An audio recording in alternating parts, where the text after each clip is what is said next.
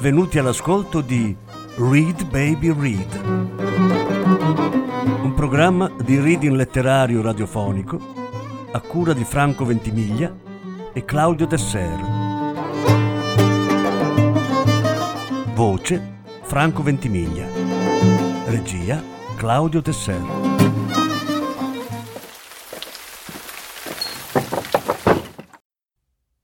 Haruki Murakami Sonno Lettura in quattro parti Quarta parte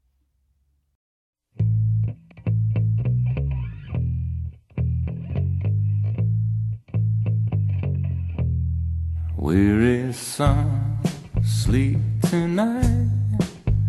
Go crashing into the ocean.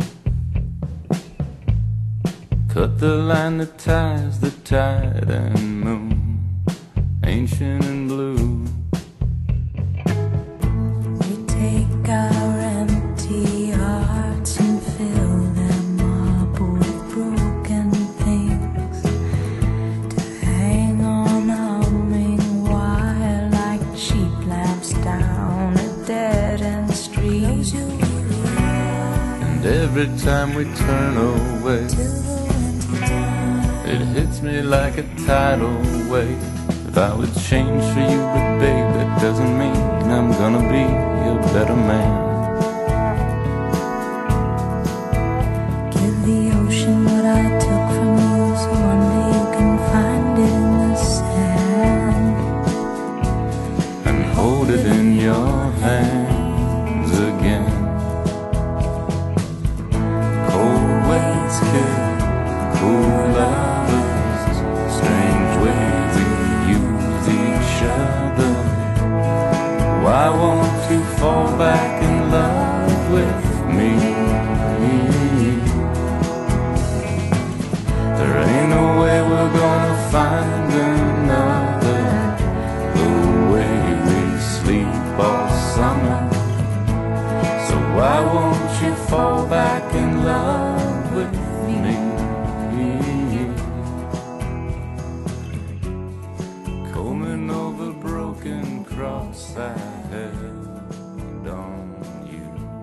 Dopo aver controllato che mio marito dormisse, andavo a sedermi sul divano, mi versavo un cognac e aprivo il mio libro. La prima settimana lessi tre volte di fila Anna Karenina. Ogni volta ci trovavo delle cose nuove. Quel romanzo interminabile era pieno di rivelazioni e di misteri. Come il gioco delle scatole di carta, il mondo ne conteneva un altro più piccolo, che ne conteneva un altro ancora più piccolo, e così via. E tutti quei mondi insieme formavano un universo. Quell'universo era sempre presente e aspettava che il lettore lo scoprisse. Quando ero ragazza ne avevo capito soltanto il primo involucro, ma adesso lo comprendevo in profondità. Cosa aveva voluto dire Tolstoi in quel punto? Cosa aveva voluto trasmettere al lettore?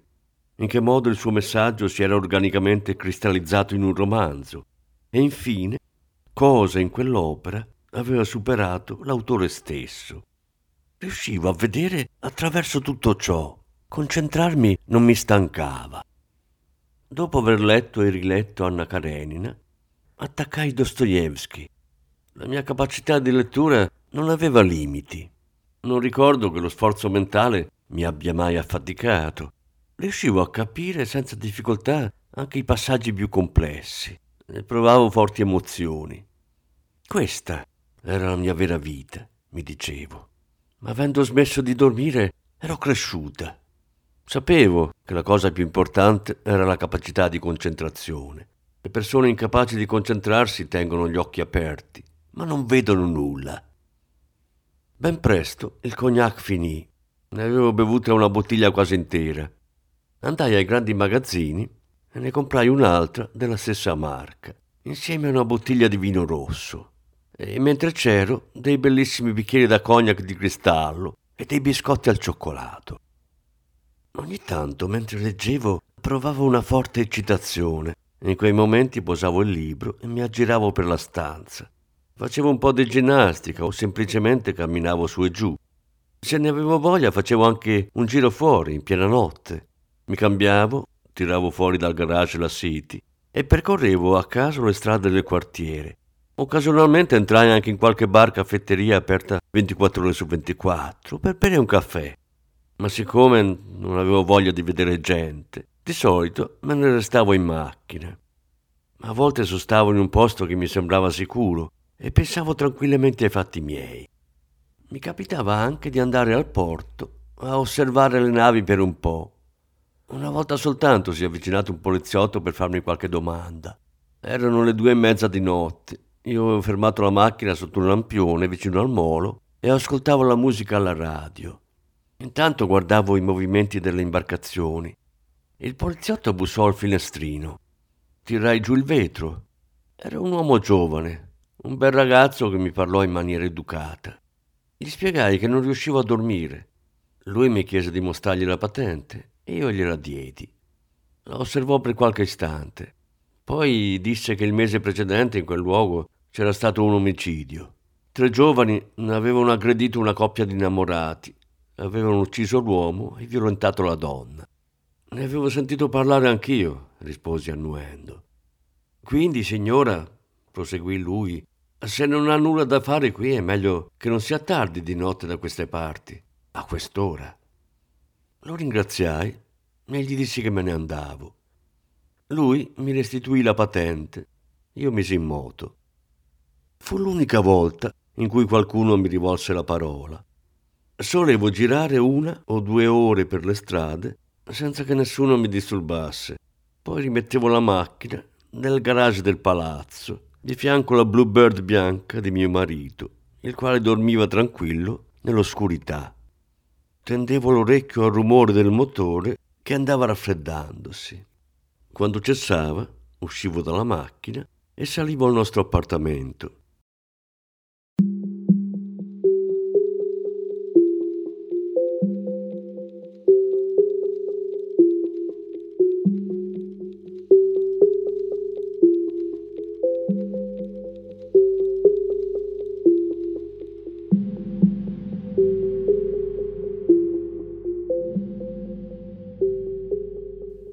Prima cosa che facevo entrando in casa era andare in camera da letto e verificare che mio marito dormisse. Non c'era pericolo che non fosse così. Poi andavo nella camera di mio figlio. Anche lui era profondamente addormentato. Né l'uno né l'altro sospettavano di nulla. Credevano che il mondo non avesse subito cambiamenti e continuasse a funzionare come al solito. Si sbagliavano. Il mondo a loro insaputa stava mutando rapidamente, tanto da non poter più tornare indietro. Questa notte ho osservato a lungo il viso di mio marito, addormentato. Avendo sentito un forte rumore in camera da letto, sono corso a vedere e ho trovato la sveglia per terra. Forse lui aveva mosso un braccio nel sonno e l'aveva fatta cadere. Eppure dormiva placidamente, come se non fosse successo nulla. È incredibile, ho pensato. Qualunque cosa accada, questo qui non si sveglia. Ho raccolto l'orologio e l'ho posato sul comodino. Poi ho incrociato le braccia e sono rimasta ferma a osservare la faccia di mio marito. Era da tanto che non lo guardavo dormire. Da quanti anni? Nei primi tempi del matrimonio lo facevo spesso. Era una cosa che mi dava sollievo e tranquillità. Mi dicevo che finché lui dormiva sereno in quel modo, io ero protetta. Così a quell'epoca, quando lui si addormentava, io spesso restavo a guardarlo. A un certo punto però ho smesso di farlo. Quando? Ho cercato di ricordarmene. Probabilmente quando ho bisticciato con sua madre a proposito del nome da dare al nostro figlio. Lei è devota di non so quale setta e si è fatta dare un nome da quelli lì. Non ricordo quale fosse, ma ad ogni modo io non avevo nessuna intenzione di farmi dare un nome per il mio bambino. Perciò io e mia suocera avevamo litigato violentemente. Mio marito però non era intervenuto, era rimasto a guardare senza fiatare. Da allora non mi sono più sentita protetta da lui. Proprio così. Quella volta lui non mosse un dito per difendermi. Ero furibonda. Ovviamente è una vecchia storia. Con mia suocera abbiamo fatto la pace. il nome a mio figlio l'ho dato io. Anche con mio marito mi sono riconciliata. Eppure credo sia da allora che non l'ho più guardato dormire. Ora invece, in piedi davanti a lui, osservavo la sua faccia addormentata. Come al suo solito, dormiva come un sasso. Dal bordo della coperta spuntava un piede ad un angolo strano, come se appartenesse a un'altra persona. Un grande piede rigido. La sua bocca era semiaperta e il labbro inferiore pendeva e ogni tanto le sue narici avevano un fremito involontario. Sotto l'occhio c'era un grande neo, brutto e volgare. Anche il modo di chiudere gli occhi non si poteva dire certo bello. Le palpebre molli sembravano dei coperchi di pelle sbiadite. Dormiva proprio come un cretino, come se fosse in letargo. Che brutta faccia aveva. Era inguardabile, altro che. Una volta non doveva essere così, mi son detta. Nei primi tempi del nostro matrimonio era molto più espressivo, anche quando dormiva profondamente come adesso. Di sicuro non aveva una faccia così scombinata. Ho cercato di farmi tornare in mente il suo viso di allora, addormentato. Ogni sforzo è stato vano. Mi ricordavo soltanto che non poteva essere tanto orrendo. Eppure era solo una mia illusione, magari è sempre stato lo stesso. Magari ero io all'epoca che lo vedevo diverso per amore. Mia madre probabilmente direbbe così. È il suo tipico modo di ragionare, il suo leitmotiv. Tanto, sai, l'idillio dopo il matrimonio, non credere che duri più di due o tre anni. Per forza, ora quando dorme ti fa tenerezza, sei innamorata. Mi pareva di sentirla. Io però so che non è così. Mio marito è imbruttito, non mi sbaglio. Il suo viso si è scomposto. Può darsi che stia invecchiando. Che stia invecchiando e sia stanco, esausto. E senza dubbio diventerà ancora più brutto. E io dovrò sopportarlo. Ho sospirato, un grosso sospiro, ma naturalmente mio marito non si è mosso. Non si sveglia certo per così poco. Sono uscita dalla camera da letto e sono tornata in soggiorno. Ho bevuto dell'altro cognac, ho ripreso a leggere. Eppure non mi sentivo tranquilla. Ho posato il libro e sono andata in camera di mio figlio. Ho lasciato la porta aperta e alla luce della lampada del corridoio l'ho guardato a lungo. Anche lui era profondamente addormentato, come al solito. Sono rimasta ad osservarlo per un po'. Che viso incredibilmente liscio, del tutto diverso da quello di mio marito. Per forza è un bambino. La pelle luminosa, senza nessuna traccia di volgarità. Eppure qualcosa mi ha dato sui nervi. Una sensazione che non ho mai provato prima nei confronti di mio figlio. Che cosa poteva irritarmi in lui? Di nuovo ho incrociato le braccia in piedi davanti al suo letto. Lo amo, è ovvio, lo amo moltissimo. Ciò nonostante, in quel momento, qualcosa in lui innegabilmente mi infastidiva. Scossi la testa. Per un po' ho tenuto gli occhi chiusi, poi li ho riaperti e di nuovo l'ho guardato. E allora ho compreso che cosa mi irritava. Il suo viso addormentato è identico a quello di suo padre e a quello di mia suocera. Loro ce l'hanno nel sangue, la protervia, l'appagamento di sé. Detesto quella sorta di arroganza nei familiari di mio marito. È vero che lui mi tratta bene, è affettuoso e premuroso con me. Non mi tradisce ed è un gran lavoratore. È serio e gentile con tutti. Tutte le mie amiche dicono che un altro bravo come lui non esiste. Non ho motivo di lamentarmi. Ma è proprio questo che qualche volta mi irrita. Nella sua perfezione c'è qualcosa di rigido che esclude la fantasia e a me dà sui nervi. Ora nel viso di mio figlio addormentato affiorava la stessa espressione. Di nuovo ho scosso la testa. Tutto sommato anche lui mi è estraneo. Quando sarà cresciuto probabilmente non capirà i miei sentimenti, come ne è incapace adesso mio marito. Naturalmente gli voglio bene. Eppure ho il presentimento che in futuro non l'amerò allo stesso modo. Non è una riflessione degna di una madre. Nessuna madre al mondo pensa delle cose del genere, ma io so che un giorno lo disprezzerò. Questo mi sono detta guardando il suo viso addormentato. Quel pensiero mi ha rattristato. Ho chiuso la porta della stanza e spento la luce del corridoio. Poi mi sono seduta sul divano del soggiorno e ho aperto il libro. Dopo aver letto alcune pagine, l'ho richiuso. Guardo l'ora, quasi le tre. Quanti giorni sono che non riesco a dormire? Dal martedì di due settimane fa. Il che significa che fanno ormai 17 giorni. Per 17 giorni e 17 notti non ho chiuso occhio. È un tempo lunghissimo. Non ricordo più tanto bene che cosa si provi a dormire. Chiudo gli occhi e cerco di ritrovare la sensazione del sonno, ma dentro di me c'è solo un vigile buio. Un vigile buio mi fa pensare alla morte. Sto forse morendo? Ma se muoio così, che senso ha la mia vita? Non lo so naturalmente, ma cos'è in fondo la morte? Fino a questo momento ho sempre considerato il sonno come un abbozzo della morte. Supponevo che la morte fosse un'estensione del sonno, un'assenza di coscienza molto più profonda del solito, un riposo che dura per sempre, un distacco definitivo. Questa era la mia convinzione. E invece può darsi che non sia così, che la morte sia una condizione del tutto diversa dal sonno, come il buio senza fine, profondo e vigile che vedo ora.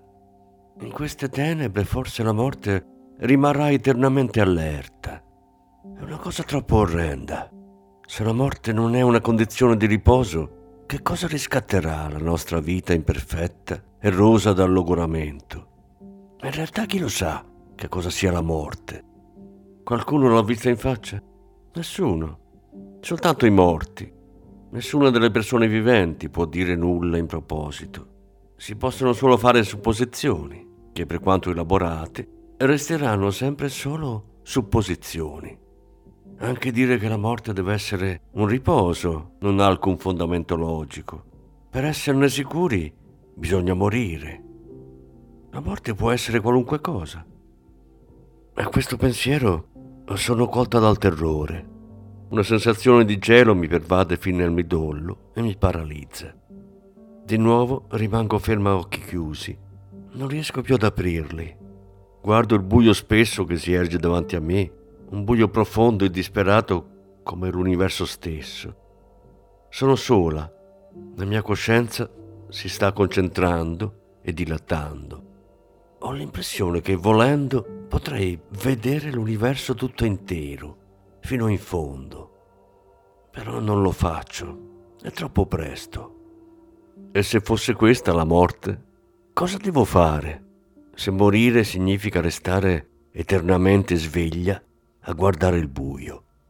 Alla fine riapro gli occhi e bevo d'un fiato il cognac che resta nel bicchiere. Mi tolgo la camicia da notte e metto dei jeans, una maglietta e una giacca a vento. Poi mi lego stretti i capelli in una coda di cavallo che faccio scomparire nella giacca a vento e mi calco in testa il berretto da baseball di mio marito. Mi guardo allo specchio. Sembro un ragazzo. Benissimo. Infilo delle scarpe da ginnastica e scendo in garage. Salgo sulla mia macchina, metto in moto e faccio andare il motore per qualche minuto. Ascolto con attenzione il rumore che fa.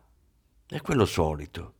Poso entrambe le mani sul volante e respiro a fondo parecchie volte. Poi inserisco la prima ed esco dal palazzo. La guida mi sembra molto più leggera del solito, come se scivolassi sul ghiaccio. Facendo molta attenzione nel cambiare le marce, mi lascio alle spalle la città e prendo la superstrada per Yokohama. Benché siano le tre di notte passate, per strada c'è abbastanza traffico. Grossi camion per il trasporto su lunghe distanze procedono verso ovest facendo tremare l'asfalto. I camionisti sono svegli per incrementare il ritmo di trasporto, dormono di giorno e lavorano di notte. Io potrei lavorare giorno e notte, mi dico.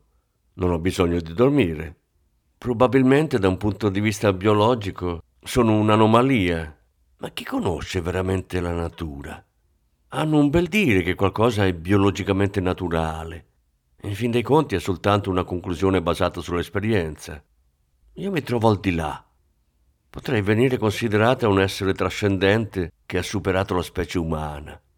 La donna che non dorme, una dilatazione della coscienza. Finisco col sorridere, un essere trascendente. Guido fino al porto ascoltando la radio. Vorrei sentire della musica classica, ma non trovo nessuna stazione che ne trasmetta a quest'ora di notte. Ovunque danno solo dello stupido rock giapponese, canzone sdolcinata da far venire il diabete. Mi rassegno ad ascoltare quella roba. Mi dà la sensazione di essere finita in un luogo terribilmente lontano. Sono ad anni luce da Mozart o da Haydn. Fermo la macchina e in uno degli spazi del grande parcheggio e spengo il motore. Ho scelto il posto più in vista possibile, ben illuminato dai lampioni. Nel parcheggio c'è soltanto un'altra macchina del tipo che piace ai giovani, un coupé bianco a due porte, un vecchio modello. Devono essere due innamorati. Probabilmente non hanno i soldi per andare in un albergo e stanno facendo l'amore in macchina. Per evitare seccature mi calco bene il berretto, in modo che non si capisca che sono una donna. Verifico che le portiere siano ben chiuse. Osservando con calma il paesaggio intorno, tutto a un tratto mi torna in mente quando con il mio ragazzo, al primo anno di università, andavamo da qualche parte in macchina e ci fermavamo a pomiciare. Ogni volta a un certo punto lui non ce la faceva più e mi chiedeva di farglielo mettere dentro, ma io mi rifiutavo. Con le mani sul volante ripenso a quei momenti ascoltando la musica però non riesco a ricordarmi bene che faccia avesse lui. Tutto ciò appartiene a un passato così lontano. I ricordi di quel che è accaduto prima che smettesse di dormire sembrano allontanarsi a velocità crescente. È una sensazione stranissima. Ogni giorno, quando si fa notte, ho l'impressione che la persona che dormiva non fossi veramente io e che il ricordo di quel tempo non sia veramente mio. La gente cambia, mi dico, ma nessuno sa del mio cambiamento, nessuno vi fa caso, ne sono al corrente soltanto io. Spiegarlo non servirebbe a nulla. La gente non capirebbe perché non vuole crederci. E anche se ci credesse di sicuro, non saprebbe mettersi nei miei panni. Tutti mi vedrebbero soltanto come una minaccia al loro mondo fatto di supposizioni. Invece io Sto realmente cambiando.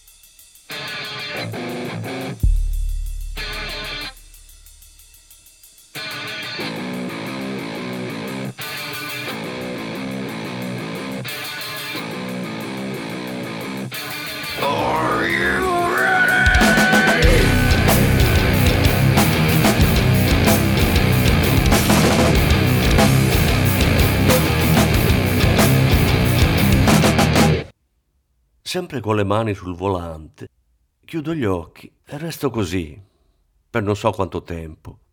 Contemplo l'oscurità vigile. Tutto un tratto torno in me, conscia della presenza di qualcuno. C'è gente. Apro gli occhi e mi guardo intorno. C'è qualcuno vicino alla macchina. Sta cercando di aprire la portiera. Per fortuna l'ho chiusa Due ombre scure appaiono ai due lati della vettura, alla portiera destra e a quella sinistra. Le facce non si vedono, neanche i vestiti, solo due ombre nere in piedi vicino a me. Presa in mezzo a quelle due ombre, la City sembra minuscola, una piccola scatola di dolci. Sento che viene scossa da destra a sinistra un pugno sta picchiando sul vetro del finestrino accanto a me. È chiaro che non è la polizia. La polizia non picchia in quel modo e non scuote la macchina. Trattengo il respiro. Cosa posso fare? Sono frastornata. Sento il sudore inondarmi le ascelle. Devo mettere in moto e andarmene, mi dico. La chiave, gira la chiave. Protendo una mano e giro la chiave verso destra. Sento il rumore della batteria, ma il motore non parte. Le mie dita tremano. Chiudo gli occhi e provo di nuovo a mettere in moto. Niente da fare. Si sente solo il rumore stridente, come se qualcuno grattasse su un muro. Riprovo a girare. Gli uomini, quelle ombre, continuano a scuotere la macchina, sempre più forte. Hanno forse intenzione di farla ribaltare. C'è qualcosa di sbagliato, mi dico. Calmati e cerca di pensare, vedrai che funziona. Pensa, calmati, pensa con calma. Cosa c'è di sbagliato? Cosa c'è di sbagliato? Non riesco a capire. Ho la testa piena di fitte tenebre che non mi porteranno da nessuna parte. Le mani continuano a tremarmi, tolgo la chiave e provo a inserirla un'altra volta, ma il tremito mi impedisce di trovare la fessura.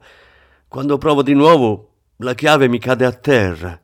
Mi chino e cerco di raccoglierla, non ci riesco. La macchina viene scossa troppo forte.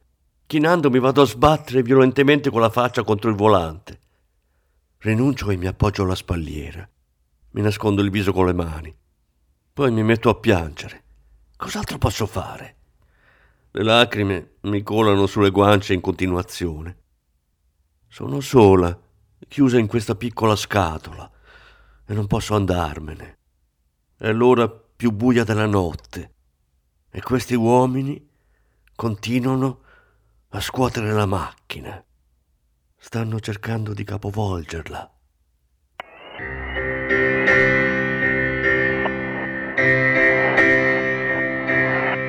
I read the news today,